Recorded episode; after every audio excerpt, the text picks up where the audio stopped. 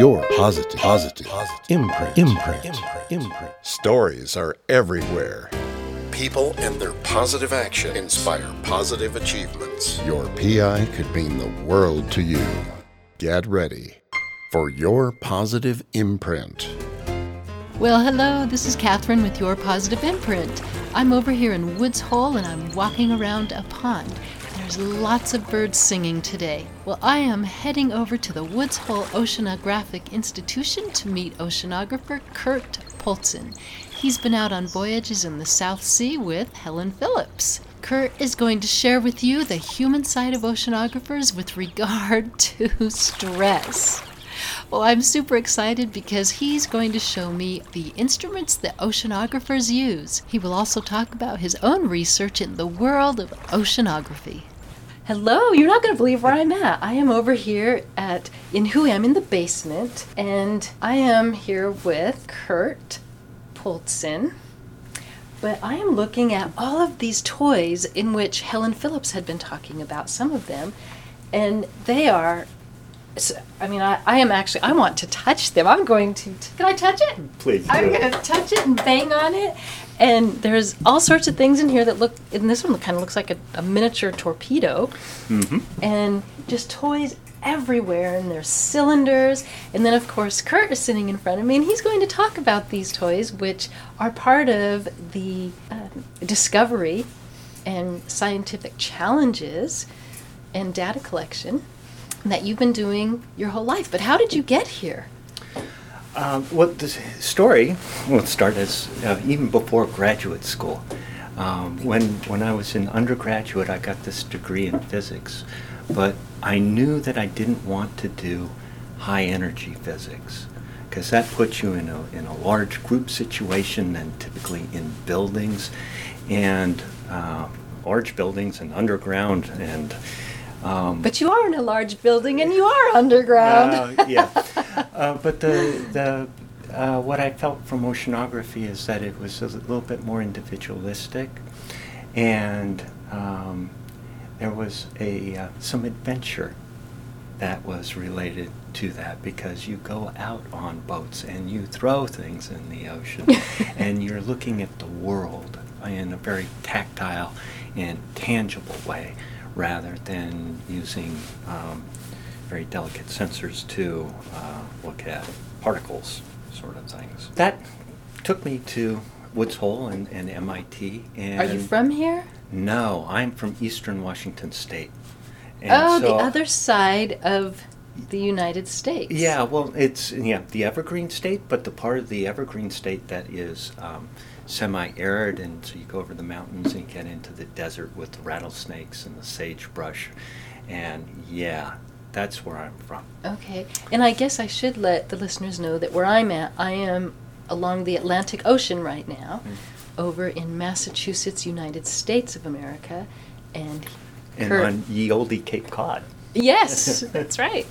So I left all of that behind and uh, went to graduate school at MIT and started working with uh, on, on, projects that were related to turbulent mixing and uh, with uh, specialized instrumentation that was built here at the Oceanographic.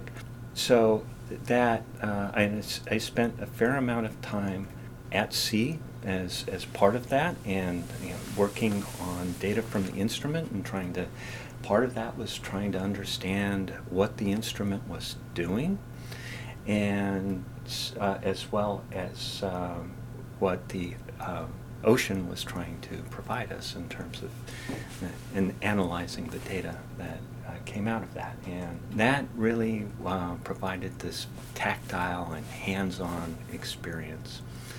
And so one of the first lessons is that the a ocean is, is can be a very very challenging environment to uh, try and sample.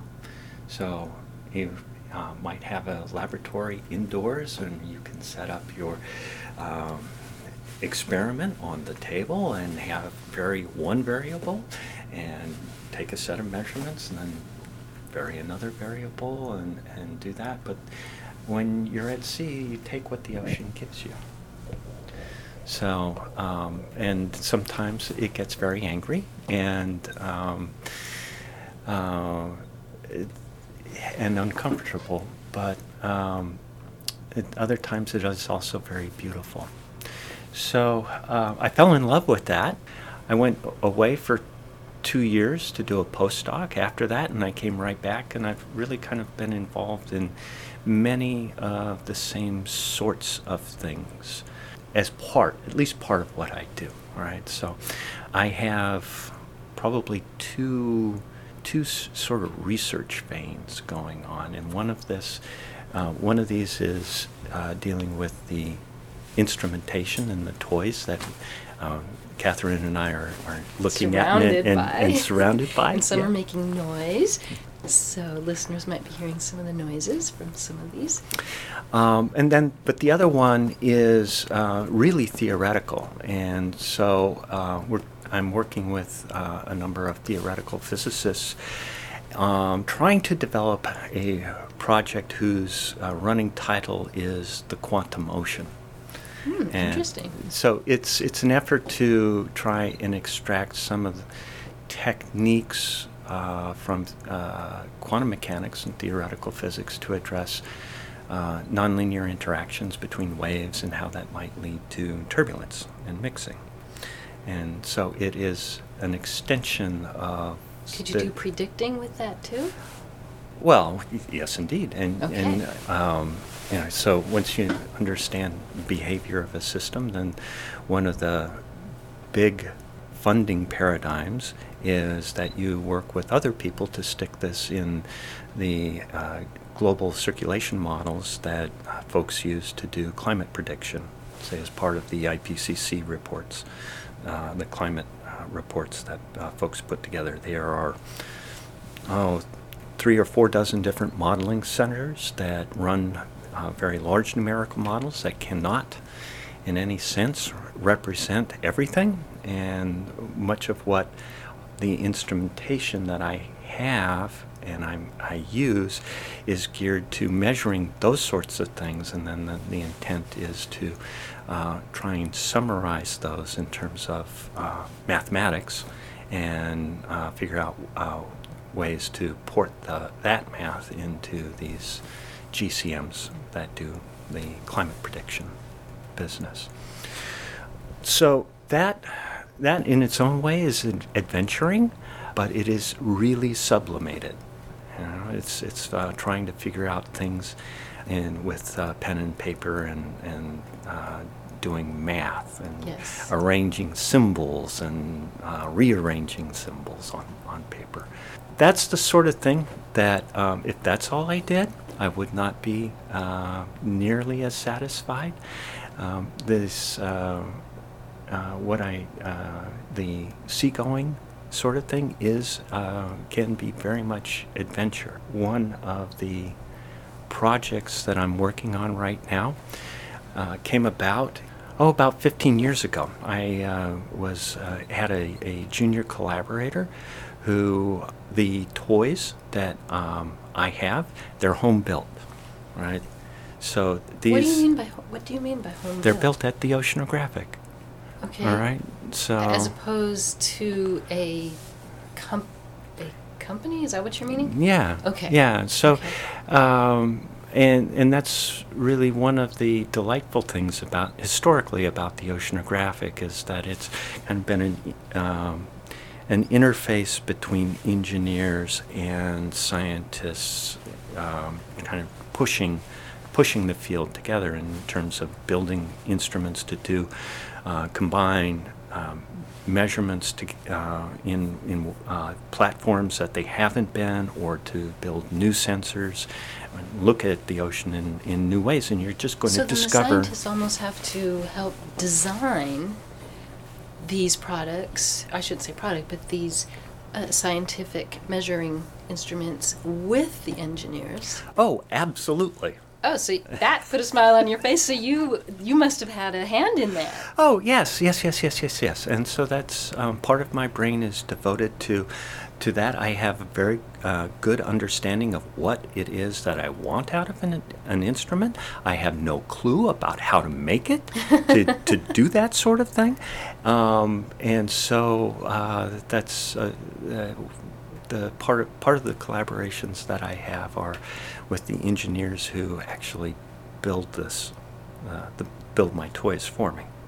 And you're obviously not the only one that uses these. Um, correct, correct. They, so and they've been, I mean, they have been used. I mean, they're, they've been, they've hit some rocks and some ocean bottoms, it looks like. um, well, so a particular instrument that we're now looking at, so Which to looks like describe this, um, it's a uh, long cylinder, uh, a, a heavy duty plastic case. Um, this is actually a sewer tube um, that is, uh, oh, a little over half a meter in diameter, and it is three meters long, four meters long. And so uh, what happens is that we uh, pick this up and, lift it off the uh, rear deck of, uh, of a ship, and we lower it over the side and we let it go.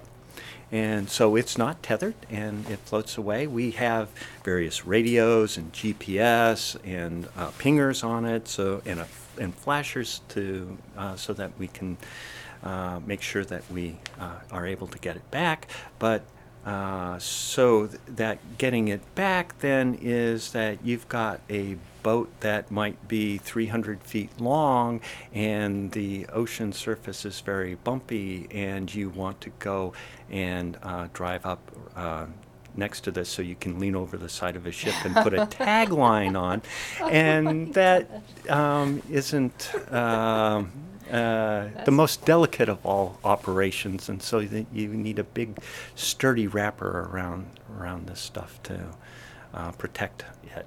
So that's the explanation for why we have such a large, massive body. So you can get it back. Yeah, so we can That's get it so back. Interesting. And uh, then what we have on this is uh, the instrument happens to be um, actually taken apart at this point in time. And this is what goes inside of it? Yeah, yeah. So this there's a pressure case here with a, um, framework, and, and it's just this slides into the so large. it's just a big cylinder with straws on it, and I will post a picture on the website because you listeners have got to see this. and then uh, that's the electronics that go into it. And uh, 20 years ago, um, this two feet worth of electronics was 15 feet worth of electronics. And, but it's really kind of uh, this, the same sort of idea. so it's Well- robotic or electronic. Well, what, what it's, would a- you? it's yeah. It's I mean it's electronic. Um, if there was, it's, if there's anything robotic about it, is that um, it turns out that we're looking. So we're looking at turbulence and mixing in the ocean and trying to figure out why it is where how why it is big where it is big and and it turns out that all the action really is at the boundaries all right, and so um, there's bigger mixing as you get closer and closer to the boundary, and so there's a real premium on getting close. But you, you want to get as close to the bottom as you can. Okay. At this point, uh, we can get within uh, successfully two to five meters off the bottom, and not stick it in the bottom. Okay, so then you so then you are getting clean data um, because it hasn't been disrupted. Um, well, the point is, is that if you go into the bottom, what happens is that um, the, uh, there's mud, Right. and it's like sticking your um, uh, boot uh, into uh, a foot worth of mud, and you're just going to stick there. Oh, so I so using the word clean was actually it, I literal. Okay, so I take it back. It, you get very clean. All right. Yeah. So uh, This is really helping to understand with with that analogy with the boot Mm-hmm. and So I'm okay. Um, so it has an altimeter on it, and there's programming within the controller to have it drop its ballast at a height above bottom, uh, which we're now able to go, say, two or five meter, uh, two to five meters above bottom. Earlier incarnations of this, the first one, the first one had a um, an 8086 processor, and with 64k of programmable memory. All right. So when I was in high school, there was one person I knew who had a computer at home, and so, and my buddy had this uh, machine that was a Tandy 64. And the 64 was for that 64k worth of programmable memory, and you're you're carrying around in your back pocket these uh, computers that would essentially have the com- capability of a supercomputer 30 years ago. Right. So the that processor was uh, flat out in terms of doing data acquisition and then figuring out um, how far off the bottom it was. It uh, would not do so uh, successfully at uh, some points in time, and you, we would wind up sticking the instrument into the bottom. And with the bottom being very occasionally being quite muddy as opposed to rocky, it would just stick there. And you can't get it back. Or do you? You have to wait for it. You have to wait for it. Yeah. And what do you wait for? Uh, for about six hours usually, um, and so there's usually there's a 12-hour tide wherever you go in the ocean, and you're, what you're doing is you're waiting for that this Yeah. stick in the mud to rock back and forth and release itself. and release itself. from the tide. Oh my goodness. Well, so you have six hours to get a tan, to look right, at the and whales, to worry obs- obsessively about um, uh, whether it was going to come back or not. And then you're sitting there and you're on a boat. Um, uh, well, you're you're listening to it. You know where it is, more or less. What You does know, it sound like? It's just a chirp, uh, like a 10 kilohertz chirp sort of thing. The thing is, is you you're you have a boat, and you have a boat for a scheduled period, and this boat can cost anywhere between thirty and hundred thousand dollars a day. And you're a- sitting there so and a- waiting. Yeah, and that's a big. So between thirty and one hundred thirty thousand a day. So Yeah. does, is that dependent on? Obviously, the type of boat. Okay, you're showing your hands. The bigger the boat, the more expensive. Yeah. So the smaller the boat. Of course, you have to have you know, quite a large boat to get this thing out. So we're looking at the co- the variable of this, the cost here, of the boat a day, and then six hours of waiting for that tide to change. I'm understanding this. Wow. No wonder you would worry. And well, sometimes it takes more than six hours. Yep. Yeah. There was uh, the first, yeah, the first cruise I was chief scientist on. A couple of weeks before uh, the cruise, we were doing some dock tests with it, or tests on the dock.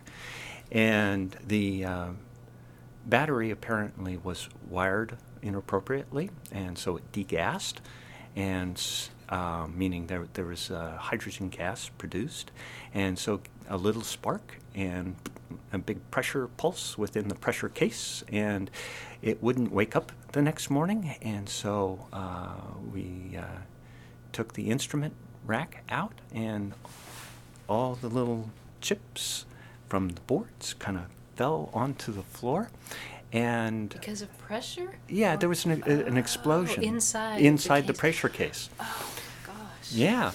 Um, so, okay. Oh, my So bad things happen, and got a lot of engineers together and put it back together within a week, and we're testing it, and it appeared to work.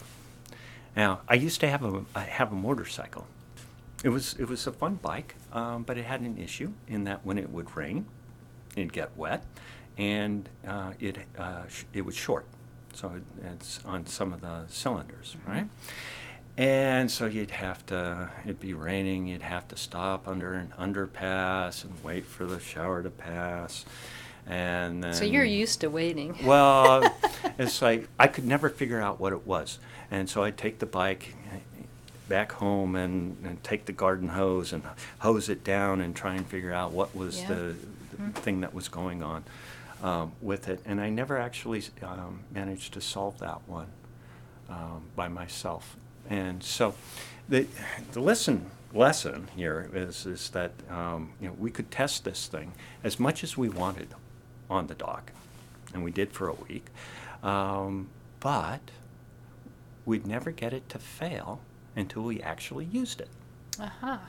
All right. We didn't know what its failure modes were going to be. We could test it on the dock for three months. It wouldn't fail. And then we'd go out and we'd figure out what its failure modes were going to be. So it, it blew up. How do you repair it? You pay engineers to put all the bits and pieces back on. Um, so, um, so we went out, right? And we went out. In and, which ocean? Uh, this was out of Woods Hole, and we went Okay, so down the Atlantic Ocean. um, uh, to Cape Hatteras and uh, started to do some work. Um, and uh, we figured we found out what the failure mode was on the fourth profile. Uh, well, actually, it took us to the seventh profile, but on the fourth profile, what happened was that it just uh, um, stuck in the mud, and it stuck in the mud, and it turns out for seven days. Oh it wasn't. It wasn't any of this business about six hours. Right. It was okay. And then we had a nor'easter come through after it stuck in the mud, and um, we were involved in trying to uh, drag for it, which is that you take a big uh, weight on the end of a steel cable, and you lower that down, and you pay out some slack, and then you try and sweep the line back and forth across the bottom of the ocean to knock the um, stick in the mud out of the mud. And that didn't work. We then got in a nor'easter, and so things got a little sloppy. And days later, we wrote it off. And it's gone. Yeah. How far down is it? Uh, well, that one was uh, a thousand meters probably.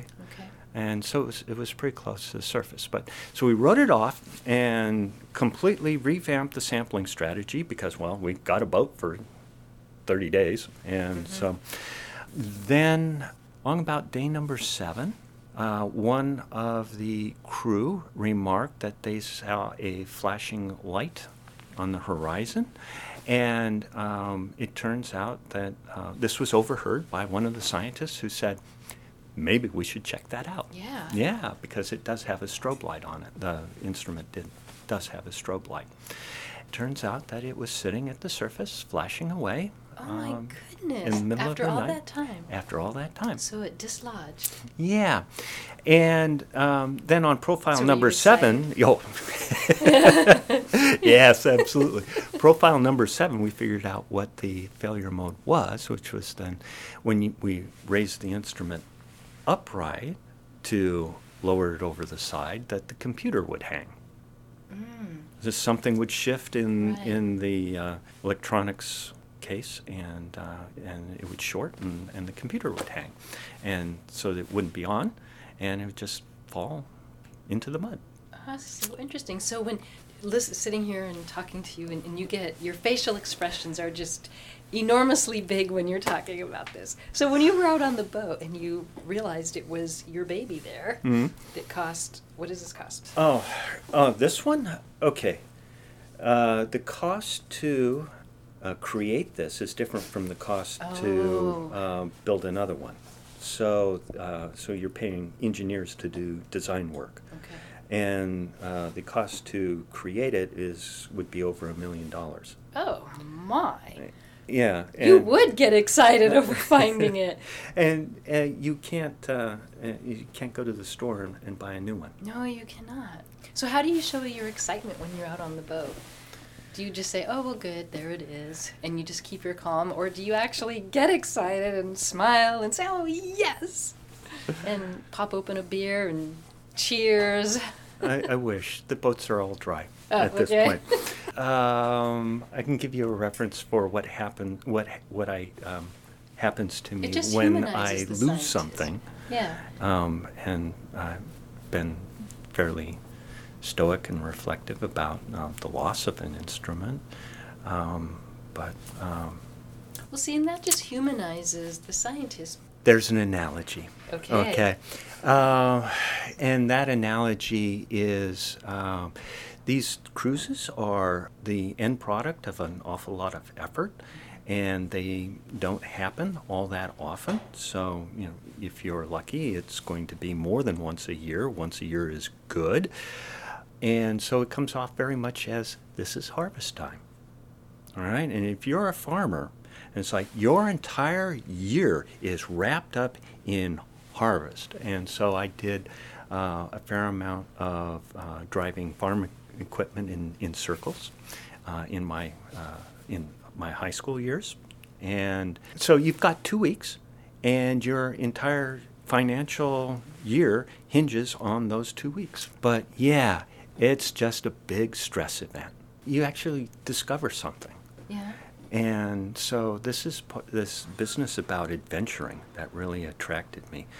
A lot of um, oceanography, the uh, seagoing oceanography, uh, and I'm thinking that uh, what what we call GO-SHIP are hydrographic lines that the station positions have been assigned a decade ago, and you're just redoing sampling along a line that has been occupied for um, repeatedly for some time, and you're looking for uh, the tiny signatures of climate change, and that's not what I do. What I do is really adventuring and discovery and going new places uh, and seeing uh, new things. And, and that, so there's this real element of discovery. One of the things that I did intentionally, very intentionally, to enhance this is that I had a junior colleague in uh, the UK who uh, we wrote a, a science paper about mixing and turbulence and waves in the uh, Southern Ocean in Drake Passage. And then he came into my office and he asked me, Well, is there anything that you would like to do apart from this exper- big experiment that was planned? And I said, Oh, heck yes. And so, how do we do this? Well, um, the way to do that is to enable him to have the same sorts of instrumentation that I do. And so we wrote collaborative proposals to both um, US and the UK. And part of that, I was um, helping him to develop that technology. Now, he didn't wind up with my toys per se. There was a, a vendor who was new to uh, put his stuff on the market, and they wound up with that instrumentation.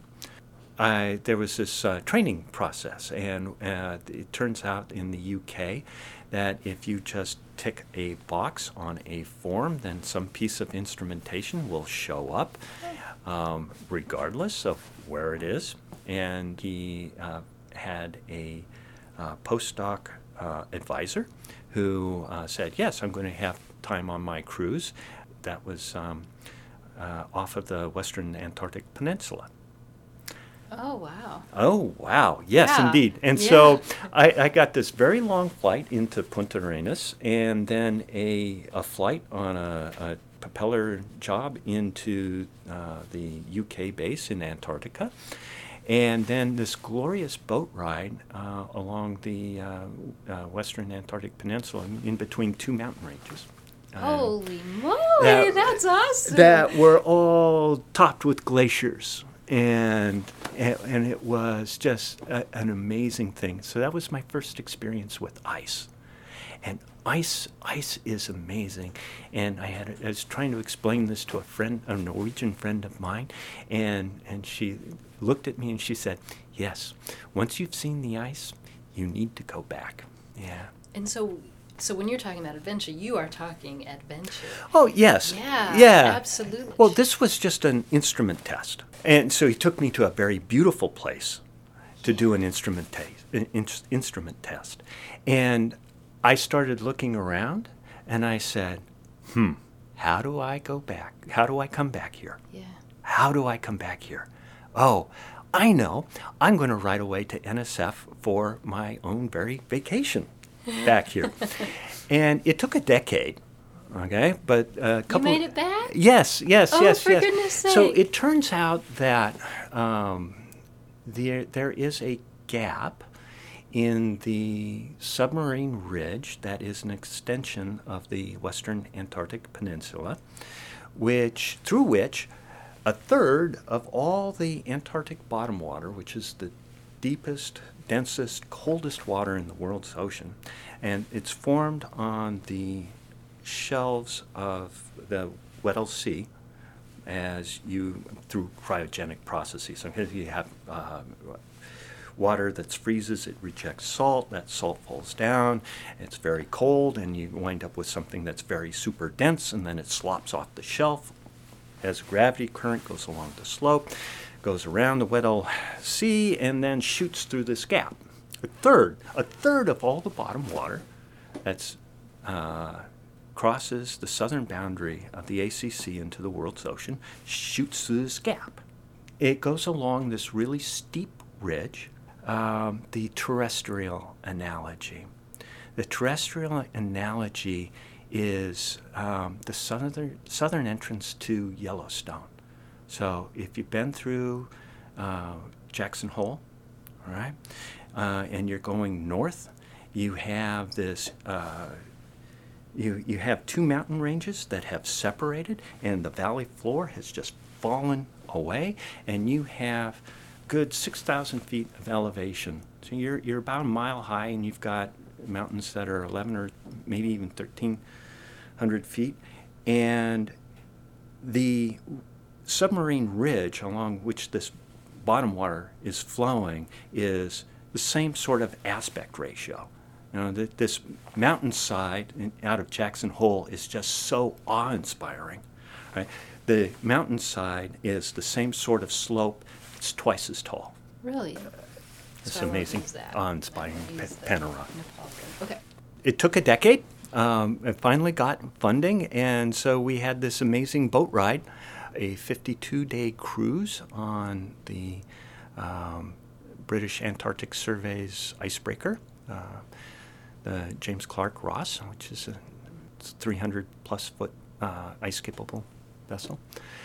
And we got to, uh, yeah, spend more than a month um, throwing our instruments in and, and looking at what happens when, uh, as this current flows along this, this very steep uh, mountainside. And so, what were your findings after the instruments came back with data? Uh, we found something new. Uh oh. And so, Are you uh, to share? Uh, oh yes, yes, yes, Okay. yes. So um, we have uh, a lot of ideas, a lot of old ideas uh, about boundary layers, and um, about uh, that are associated with the drag at the bottom of the ocean and how that gets expressed in a in a boundary layer and how much mixing, um, and that dates back to a fellow named Ekman, and it's like one of the entry problems uh, in physical oceanography that we teach our first year graduate students, and it's all about this viscous drag. The effect of viscosity on, on uh, the fl- flow of, of fluid. And it turns out, while that is important, the properties of the fluid are modified so that the boundary layer itself is unstable in ways that are not part of the what we teach our first year graduate students. So, if they're unstable, what, what is, what exactly does that mean? Well, what it translates into is an immense amount of mixing. And so this problem was uh, set up. Um, okay, so in terms of physics, we can do budgets. All right, we can do budgets for physics like things like mass or buoyancy, which is variable density under the effects of gravity. All right, so light water on top of dense water. You, know, it's, you have to do some work to lift the dense water up. That's talk Yeah. about that as buoyancy. And so you can do uh, set up these budgets, which we'll refer to as control volume budgets. And we did one for the dense water that was flowing out of the uh, this gap in the submarine ridge that separates the Weddell Sea from the rest of the world's ocean. And, uh, and this dates back to a, a, paper that Karen Heywood wrote, and she was uh, my friend's Alberto's uh, postdoc advisor. And that's kind of how we got into this, okay? And that budget required 10 times more mixing than more turbulent mixing than any other budget than anyone had done before of similar sort of, of scope and magnitude. While you can do the budgets, what you need are the special toys that are in this lab to tell you why. Okay. All right, and they're special because not everyone has them. Because, well, in, originally to get them, you had to make them yourself. So when you dropped one of these in, it would just sink. It... No, I don't think so. Gliders are another thing entirely and they're okay. like a, a, yeah. Okay. Another, so not a, these. A, a, very frustrating piece of equipment. No, these things go down. Yeah, yeah. Yeah. And then they drop weights, and they're just like a one-shot sort of deal. And you need, they do a profile, and you need to go and pick okay. them up again okay. and reload them. Gliders, they're they're autonomous. They're they're like the the robot thing, and they'll go up and down, up and down, up and down, up and down, and unless they can't go up to the surface and, and report back home. And then they get afraid when they can't talk to home, and then they drop their weights and sit at the surface and, and ask for somebody to come pick them up and take them home. That's just so cool. Just thinking about it. Ask for them, come help me, help me. Daddy, come get me. you humanize it so well. I, I, I, I'm glad. And so, and then on a on a personal note, you you do yoga. You mm-hmm. practice yoga, and so how does that help you with your practices or with your stress relief or anything? You know that really stressed out farmer. Yes. Yeah, um, it helps deal with him. Okay. You know, or it, it helps to to deal with that part of me. Yeah. So when I'm on a boat, that if I can just be able to relax and kind of um, assemble or disassemble the the day and uh, give myself a little perspective about what all is going on. Um, then sometimes I need a little better communication skills, and so I will try and and do things that um, essentially heart openers and that uh, open myself up to the world a little bit more. Well, you've and been doing very well here. thank you. Um, but yeah, so there's certain things that you can target that way. Um, yeah. Well, you thank you so much for humanizing the world that you live in, in this scientific world that is so much under the water. I don't mean it by cliche. I, I mean it truly. And so it's wonderful to hear these stories and hear what the research and to see what the toys actually look like. Anyway, I'm, I thank you for humanizing it and sharing it. It's well, a very important study. Well, you're welcome, and thank you for giving me the opportunity to share this and share my excitement and my experience with the world. Well, thank you so much, Kurt. Thank you, Catherine.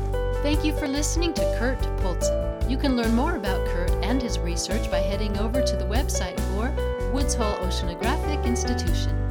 Thank you to Chris Knoll for the great music. Learn more about his music and his career at chrisknoll.com. Get on my email list so you can be updated on featured guests as well as my podcast behind the scenes notes.